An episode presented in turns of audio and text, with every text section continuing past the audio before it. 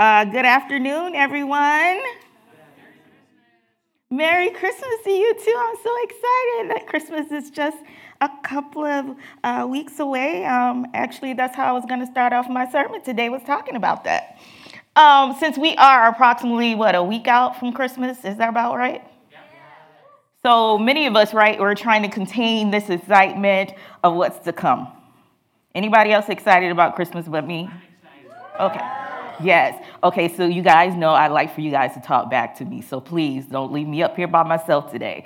Um, for some of us, it means spending time with our family and friends. Some of us, it's excitement about seeing other people op- unwrap their gifts. And for some of us, we just want to take time to escape all the chaos of daily life and just relax and breathe. For me, it was... Um, the joy of just going to a Christmas production every year with my family, to live out what the true meaning of Christmas is, because everybody knows that Jesus is the reason for what? All right, all right, you're with me. um, and so that was one of the things I thoroughly enjoyed being back home, was the fact that not only did we were we able to see these productions, but we even had the opportunity sometimes to partake in these productions, um, using our gifts and talents to share the love of Christ with those who might not know him. Then on Christmas Day, I always remember the fact of seeing the joy in my kids' eyes when they opened up their gifts that they weren't expecting, um, right after they had to sing their traditional Christmas song, because nobody can open up a gift in their house without singing a Christmas song first. That's the rule. And so one of those, those were some of the traditions that I really love. Um, but then it was another thing that I loved doing was the fact that we had an opportunity as a family to go out into the community, to give meals, to give um, toiletries, to give blankets to those who are unhoused. However, a lot has changed over the past couple of years. Um, as seasons change, kids get older, they're not excited. Well, you guys don't have kids, but I'm just saying, as you got older, the excitement kind of went away a little bit. Um, it wasn't the excitement of, oh, at eleven fifty-nine, I get to open one gift, and then I can open the rest. Oh, that's just my children. Um, but that joy seemed to have changed as they've gotten older. Family seems to be distant now because they're on the other coast. And the capacity to do all the things that we used to do in the Christmas season, somehow we don't always have the time to fulfill those things. So the source of our anticipation just starts to shift a little bit. And I'm not sure if you hear yourself in any of that, but life changes. And when life changes, your um, anticipation of joy changes as well. We do realize that in this holiday season, some of us might not be full of excitement. So that causes us to change our perspective as well, because some people have lost people this year. Some people have lost things, jobs this year. And we have to take that all into account. In this message, I want us to explore a form of anticipation that um, we will, all of us will have an opportunity to encounter. And it changes our view from an individualistic viewpoint to one that includes others. It's the genesis of joy. It's the genesis of excitement in our lives. And we will do this by following the narrative shown in the Word, taking us from the expectancy of Jesus' birth to the expectancy of his return. We will do this journey through the story of the encounters of, of course, Mary, Elizabeth, John the Baptist, the shepherds, the wise men, and finally, our part, our place as a part of God's story. Their stories will give us a way to an anticipation that's undeniable, it's interchangeable, and it's everlasting. But first, of course, we have our lighting of our Advent candles. And today's candle is the shepherd candle. And it is pink because today is the day that we go from the solemnness of the Ad, um, Advent season to one that anticipates joy. Today is Gaudete Sunday. It is the Rejoice or Be Glad Sunday. We take this day, as I said, from the solemn Advent um, season to rejoice for the birth of Christ, his place in the redemption story, and his coming again. While the shepherd candle represents the time of rejoicing and joy that the shepherds actually experienced when they heard the good news of Christ's birth so many years ago, yet we still reminisce and embrace the same joy of the good news that we call the Bible and the gospel today. We'll discuss more about their encounter just a little bit later. However, let's go ahead and get on with the lighting of our candle for today. I'm going to ask Carol to come forth and read our Advent um, scripture and light the candles. Psalm ninety-eight, one to nine. Oh, sing to the Lord a new song, for he has done marvelous things. His right hand and his holy arm have gained him the victory. The Lord has made known his salvation. His righteousness he has revealed in the sight of the nations. He has remembered his mercy and his faithfulness to the house of Israel. All the ends of the earth have seen the salvation of our God. Shout joyfully to the Lord, all the earth. Break forth in song, rejoice, and sing praises. Sing to the Lord with the harp, with the harp and the sound of a psalm, with trumpets and the sound of a horn. Shout joyfully before the Lord, the King. Let the sea roar and all its fullness, the world and those who dwell in it. Let the rivers clap their hands. Let the hills be joyful together before the Lord, for he is coming to judge the earth. With righteousness he shall judge the world and the peoples with equity. This is the word of the Lord. This scripture that was chosen for today's um, Advent Sunday was chosen because it's a psalm that highlights the praise and the joy unto God of the to, unto the God of Israel for the fulfilled promise of redemption and freedom after experiencing decades of captivity under various empires, including the Babylonian rule, the Persian rule, the Greek rule, the Roman rule that was continuous. But moreover, we selected this particular psalm because scholars believe that this is a prophetic psalm, that it speaks into the kingship and the kingdom of the Messiah, but also setting the setting up of the kingdom on this earth and the inclusivity of the kingdom extends now not only unto the Jews, but unto us, the Gentiles. Though this is not our main text for today, it will serve as our backdrop to our message because it gives a perspective to an avenue of anticipation that we will um, dive into by understanding the glory of the Redeemer and our posture of anticipation as the redeemed. When speaking on the glory of the Redeemer in this text is to acknowledge him acknowledge God from the past, present, and the future. The verses one through three indicate that what God, the God of Israel, had done for his people, to prophetically speaking into what he will be and will do for all people. To begin with, it says that he has done marvelous things and victories gained in his right hand. And then it says, he has made known his salvation, and his righteousness has been revealed in the sight of all nations. Now, as Pastor Garfield mentioned earlier in the series, we are in the years of what? Starts with an F. Favor. Yes, yes, yes. We are in the, the year of fa- years of favor, and we have seen and experienced his marvelous works. We have come into knowledge of his salvation, and we have accepted it.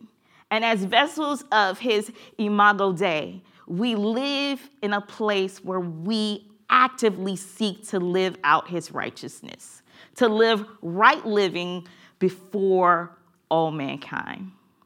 Then there's this aspect of the joyous redeemed, that's those who have received salvation. And in this text, it basically shares how the redeemed should, in fact, respond to salvation. The victories won and the evidence of his glory in their lives. Their response was pure adoration and praise. Their joy was so heightened that David included the imagery that even invited the elements of the earth to respond in praise to all that God had done.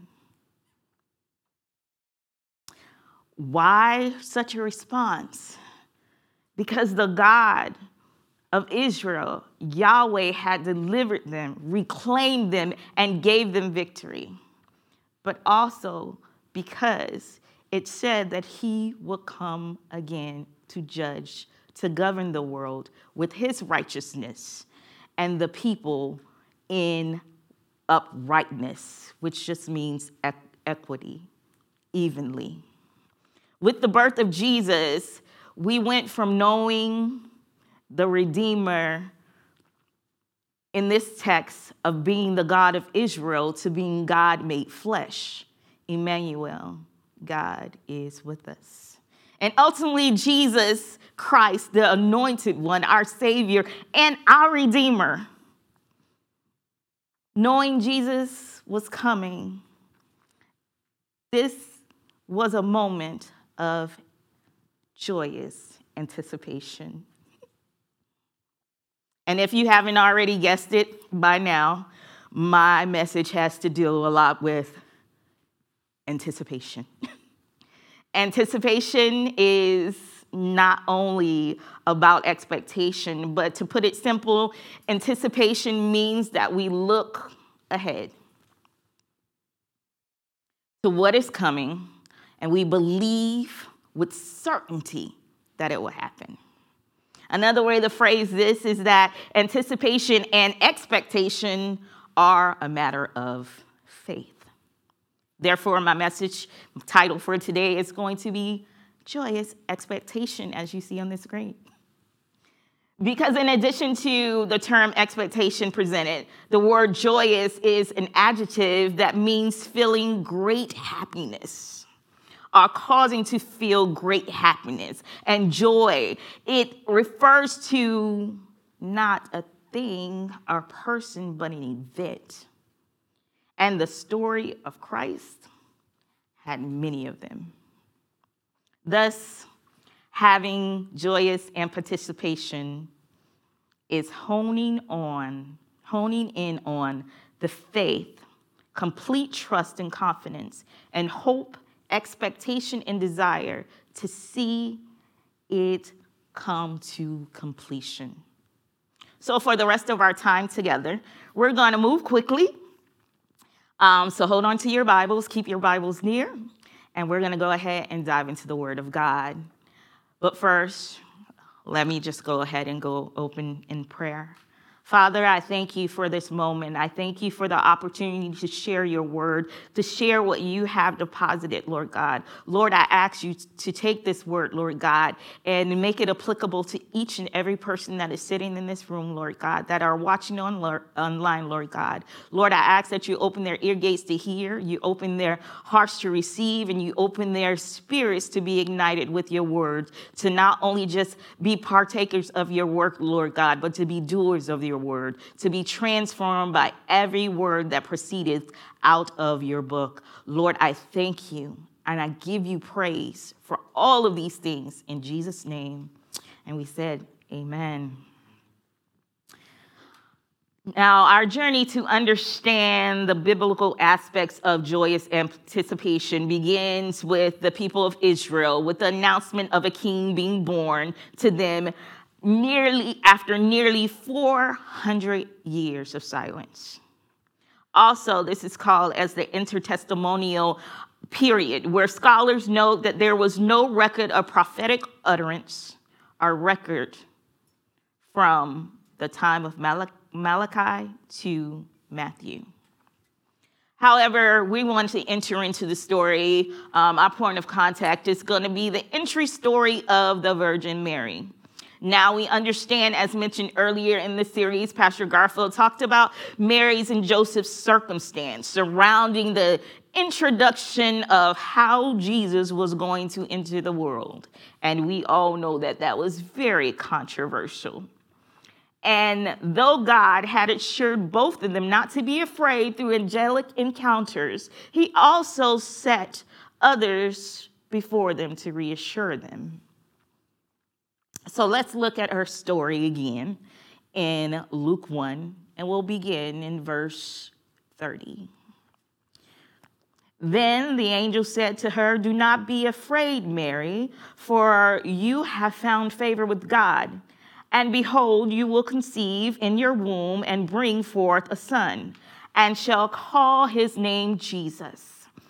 He will be great and will be called the Son of the Highest, and the Lord God will give him the throne of his father David. And he will reign over the house of Jacob forever, and his kingdom there will be no end." With the question posed by Mary on how could this be possible, the angel simply replied in Luke one, thirty-five through thirty-seven. "Therefore also the Holy One who is to be born will be called the Son of God. Now indeed, Elizabeth, your relative, has also conceived a son in her old age, and this is now the sixth month for her who was called barren.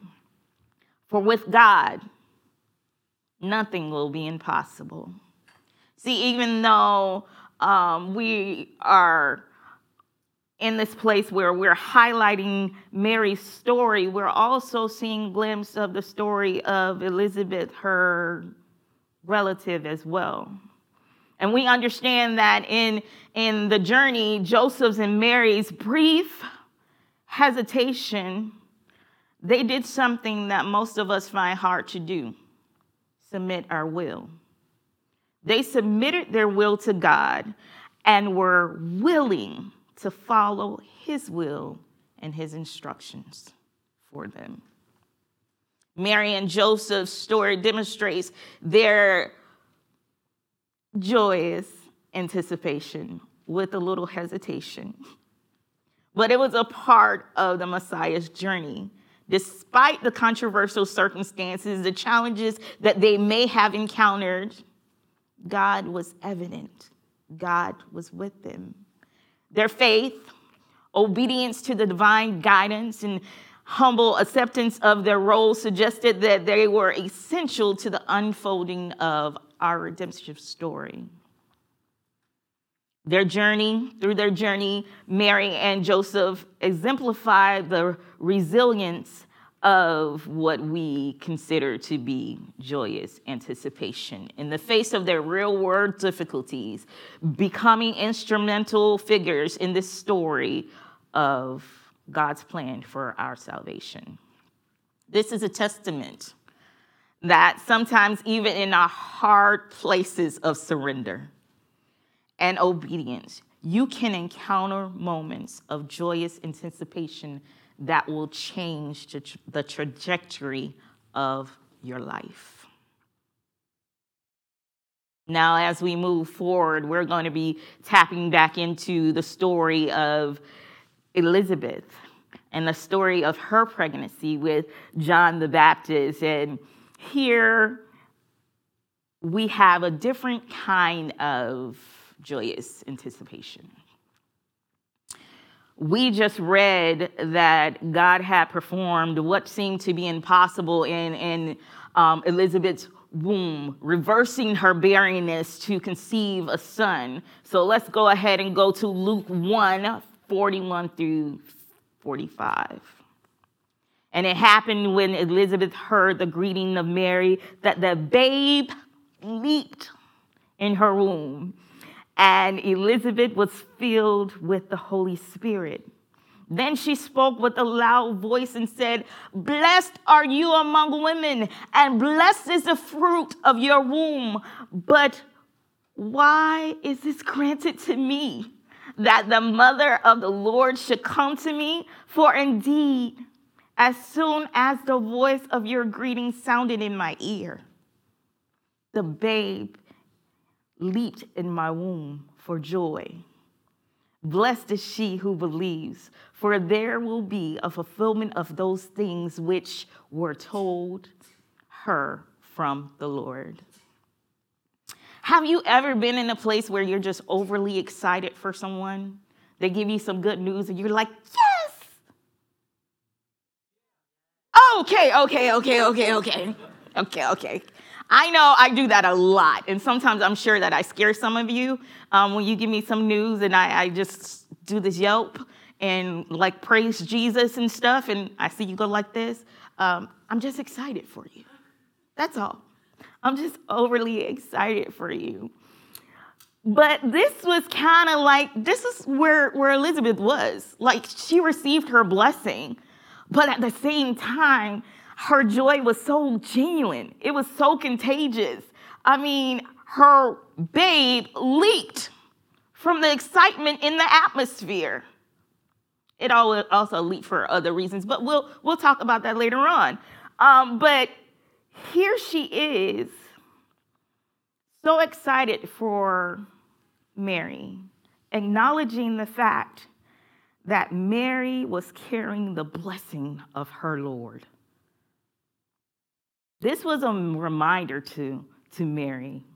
Remember I said in the in earlier that um, Mary and Joseph surrendered, but there was some hesitation at first.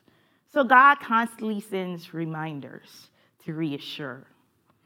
Even John's leap of joy shows an intuitive response to the presence of the Messiah that will ultimately signify even his destiny as a forerunner to prepare the way for Jesus.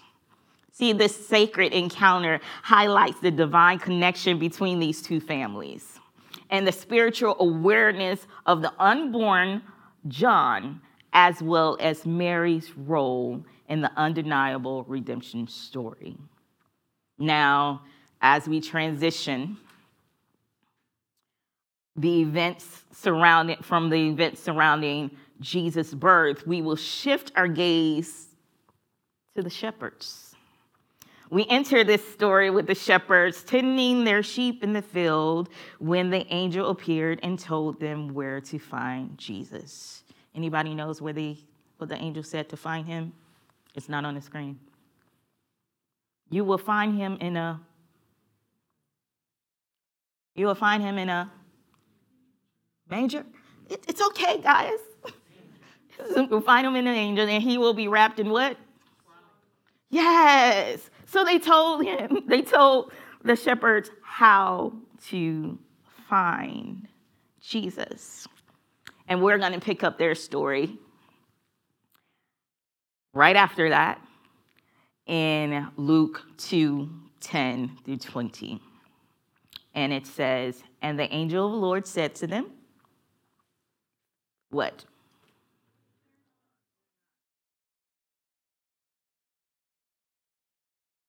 Thank you.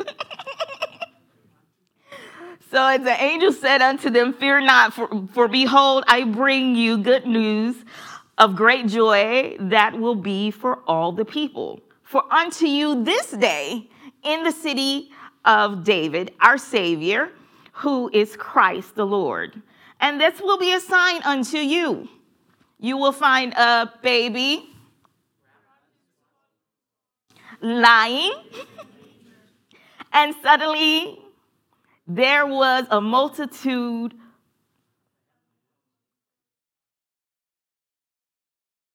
glory to God in the highest, and on earth peace among those whom he is pleased with. When the angel went away from them into heaven, the shepherds said unto one another, "Let's go over to Bethlehem and see this thing that has happened, which the Lord has made known to us. And they went with haste and found Mary and Joseph and the baby lying in a manger. And when they saw it, they made known the sayings that were had been told to them concerning this child. And all heard it, wondered at what the shepherds told them.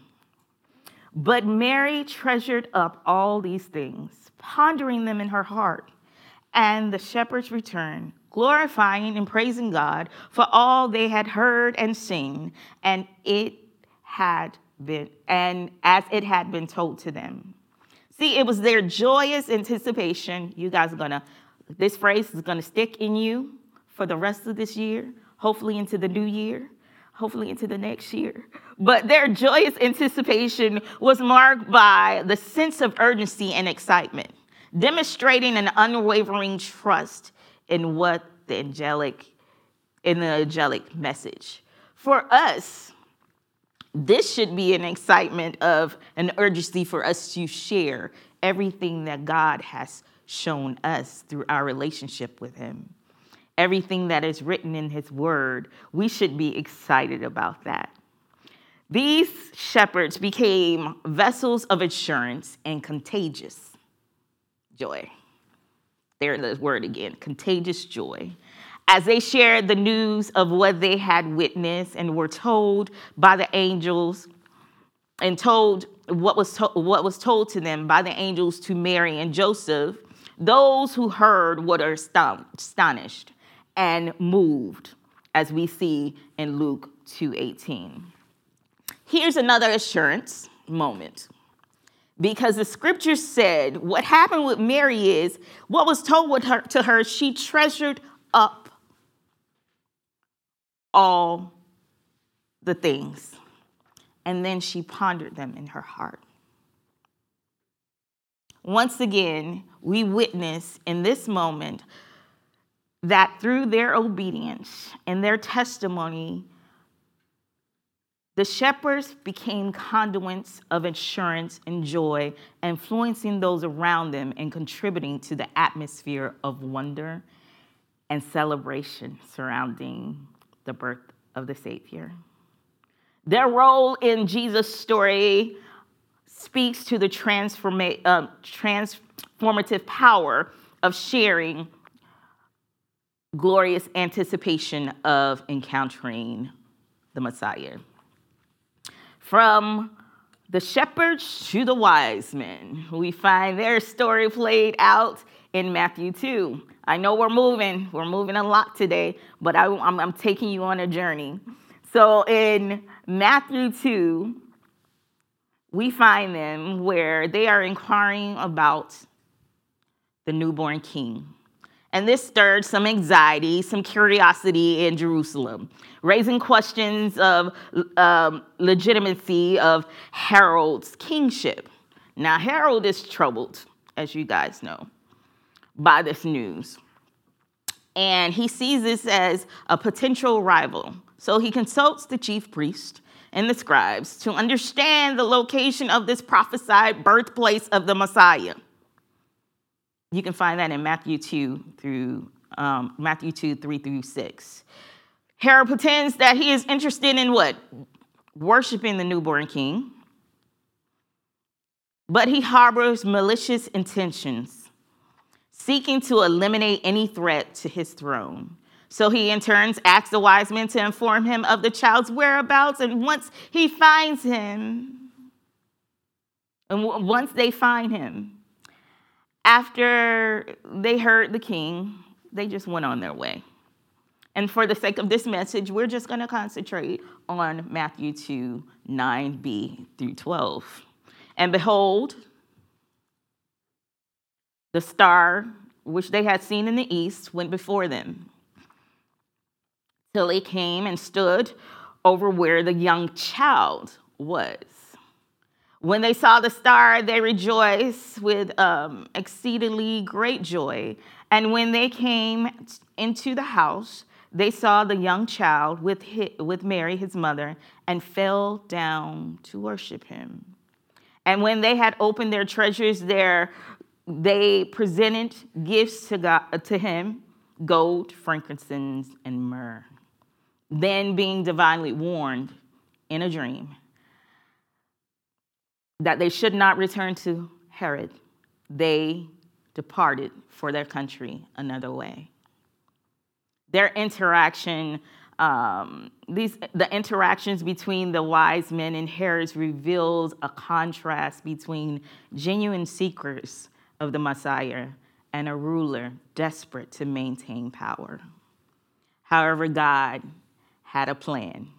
And unknowing to the wise men, they would play a role in this unfolding drama, prompting both divine protection of Jesus in that moment and a tragic episode of in, okay, oh, infant, infanticide, in, genocide among the, the children in Bethlehem. Herod's de- deceitful actions highlight the political tensions around the arrival of the prophesied king, setting the stage for contrasting nature of Jesus' kingdom and the kingdoms of this world. See, the wise man's story shows us how to avoid and silence distractions while following the assignment that God has laid before us. And because of their blessings and obedience to Jesus' family, um, Jesus' family received resources during a time in which they had been isolated from their own home. And though the journey to Jesus and back home may have caused some delay in their journey, their anticipation not only blocked the plan of the enemy, but they became influential as a part of the story. Who can think about the story of Jesus without the what? The wise men and the shepherds. After the events surrounding Jesus' birth and the visit of the wise men, the gospel narratives remains relatively silent about his childhood and adolescence. We understand that he grew up in where? What did he grow up in? What was the town he grew up in? Jesus of Nazareth. He was known as the son of Joseph the Comforter and Mary. And we know the story of the miracle of the water into. But there's no biblical information about the span, about the time span from Christ's birth to the commencement of his public ministry, and the period, and that period is often referred to as the silent years, the hidden years. Now, these silent years hold a profound significance in the preparation of Jesus' ministry and the unfolding of the narrative of the redemption story, as well as it accumulated in the emergence of the long-awaited Messiah. Can you imagine? For four hundred years, there is complete silence. And all of a sudden, you have word that the king is here. Then you wait.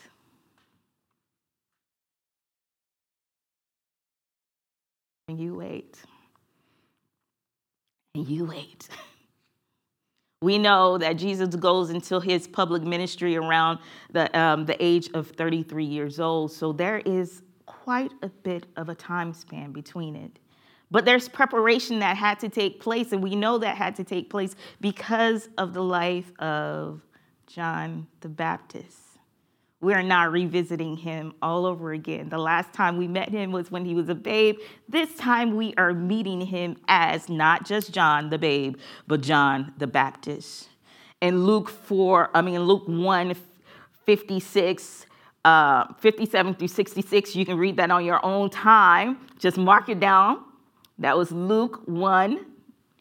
fifty-seven through sixty-six. I'm going to give you a couple of different scriptures that you can study and, and follow this story. Elizabeth gives birth to him, to, to John, and the joy and the gladness mentioned by the angels becomes evident there. His life unfolds in a manner that fulfills the angelic proclamation and his unique calling as the forerunner becomes more apparent. So we fast forward to Matthew three thirteen through seventeen. Matthew through Um, three thirteen through seventeen, the moment when Jesus, now an adult, approaches John the Baptist for baptism. Now, John hesitates, recognizing the profound difference between the two of them. But Jesus insists, saying, "Let it be so now. It is proper for us to do this to fulfill all righteousness." But I want to go and pick up John's story in John one as well. See, around uh, verse twenty-three, we find John the Baptist trying to explain to the Pharisees that he is not Elijah, that he is not the Messiah, he is not is he a prophet, but he is the one to prepare the way of the Lord. And finally, we see his interaction with his moment of joyous anticipation as he sees Jesus coming from afar in John one twenty-nine. And it says, "The next day John saw Jesus coming toward him and said, 'Behold, the Lamb of God who takes away the sins of the world. This is he of whom I said, after me comes a man who is preferred before me, for he was before me. I do not know him. I did not know him, but that he should be revealed to Israel. Therefore, I come baptizing with water." And John, and John bore witness, saying, "I saw the Spirit descending from heaven like a dove and remained upon him. I did not know him, but he who sent me to baptize with water said to me, 'Upon whom you see the Spirit descending and remaining on him, this is he who baptizes with the Holy Spirit.' And I have seen and testified that this is the Son of God." That same joyous moment that was displayed when John was in his mother's womb, translated to baptizing Jesus and proclaiming that there was evidence that Jesus is the Son of God. And the correlation between John's encounter in the womb and his role in the baptism of Jesus lies a continuity of the Holy Spirit's presence and purpose. John was filled with the Holy Spirit from the womb, and that is highlighted in one, um, Luke one thirteen through fifteen. Then he goes to become the one who baptizes Jesus. And in the mo- in that moment, the Holy Spirit descends upon Jesus like a dove. This event marks the official beginning of Jesus' public ministry. From birth to the years of silence to now him walking in his public ministry. And the connection between John's Um, filling of the Holy Spirit in his mother's womb into the baptism of Jesus uh, underscores a divine orchestration of events. It symbolizes the passing of the prophetic mantle from one who is prepared to lead the way to the one who is the way. John's role with Jesus' baptism was also um, not just a symbolic act, but again, it's always another part of Jesus, of God's redemptive plan. Now, where do we stand in this story?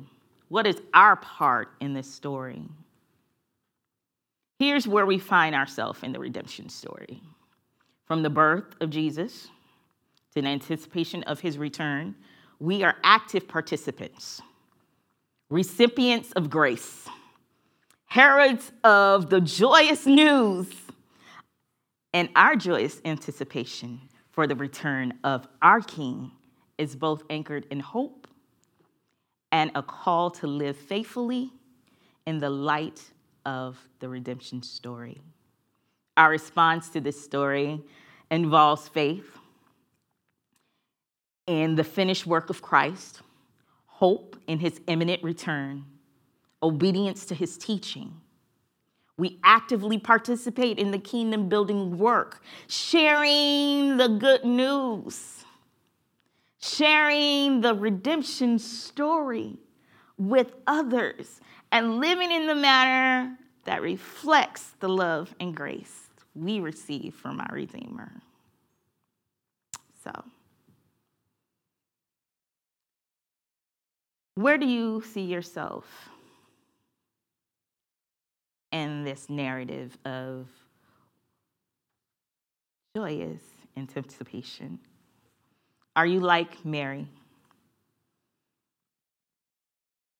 Was it a difficult choice? Well, are you like Mary, faced with a difficult choice, but you accept the challenge anyway, knowing the cost, but understanding the promise? Understanding that God will continue to send people your way to reassure you and remind you that your promise was not only for you, but it's for those who you encounter. Sometimes it's for generations beyond you. Are you like Elizabeth, anticipating the arrival of your own blessing, but in the midst, you extend your joy unto Mary, who might be anxiously anticipating what's going to happen next? Are you like the shepherds, busy doing your own things, working, going to school, getting married, planning your future? You're in the midst of doing life when God comes and says, I need you to come and see. I need you to drop everything. The requirement is to drop everything and come and obey.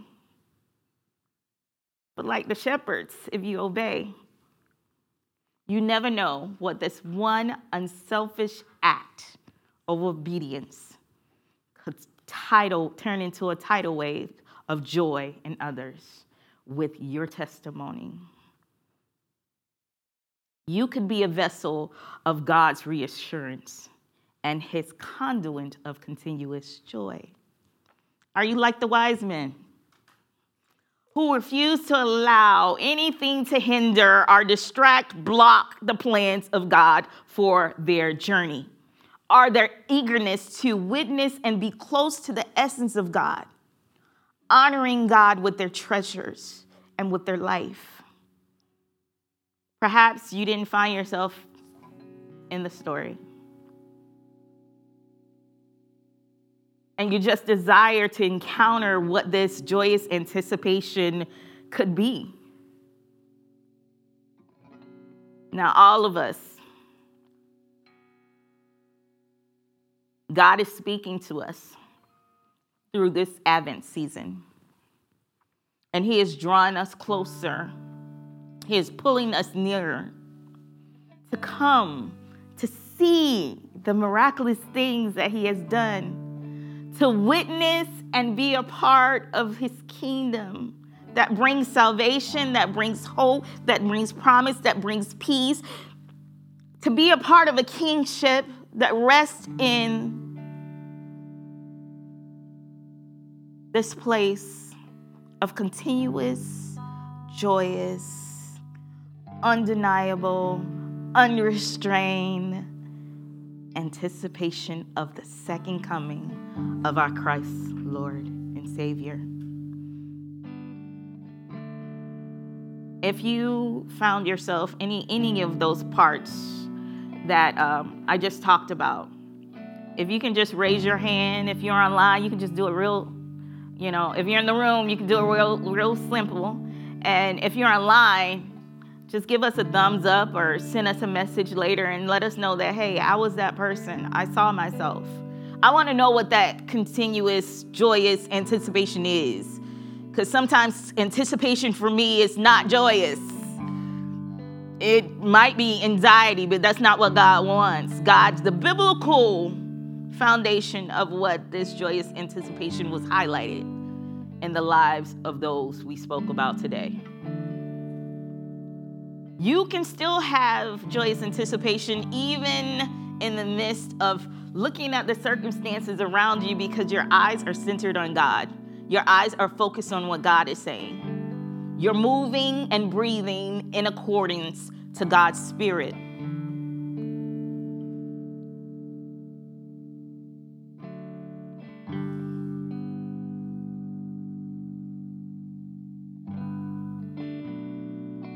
I'm just going to go ahead and do a prayer over you guys. And then we're going to move into a time of communion. Heavenly Father, we heard all the narratives of your redemption story today. From Mary to Elizabeth, to John, the shepherds, the wise men, and bringing it back to the place of John where he was a forerunner for Christ.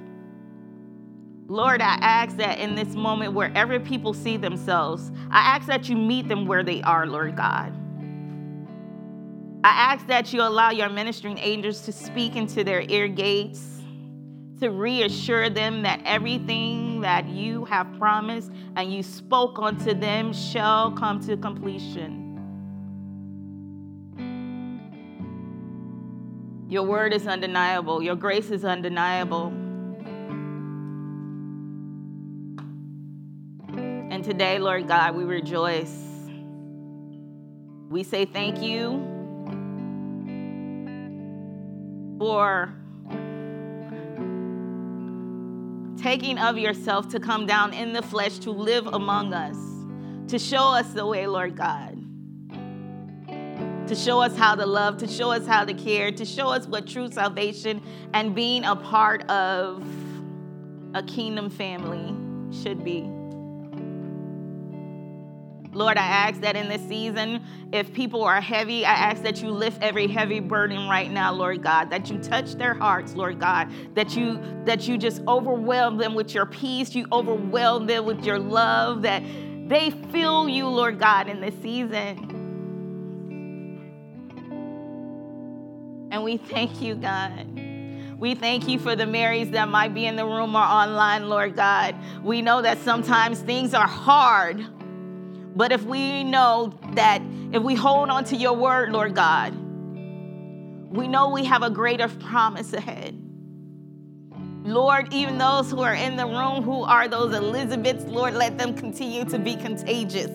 Let them continue to spread your love and your joy, Lord God, even to the broken, Lord God. Let them enter into a room, and those people who are feeling heaviness be lifted in the name of Jesus. Those who are busy with life, Lord God, let them have an encounter with you. Let you pause them just for a moment so they can just be in awe of your grace, awe of your mercy, awe of who you are.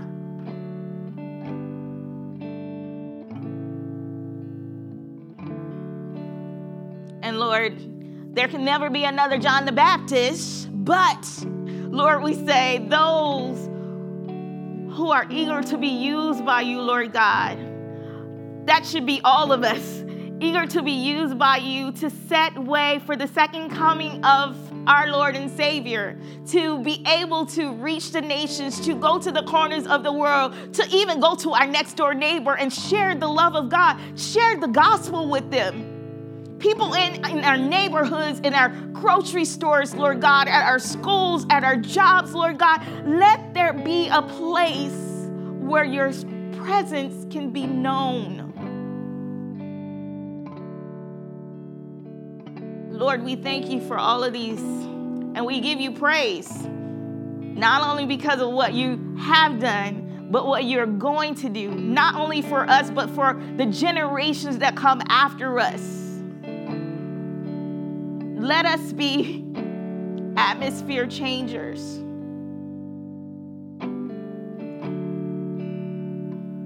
setting your kingdom here on earth. We thank you, give you praise for Jesus' name. Amen.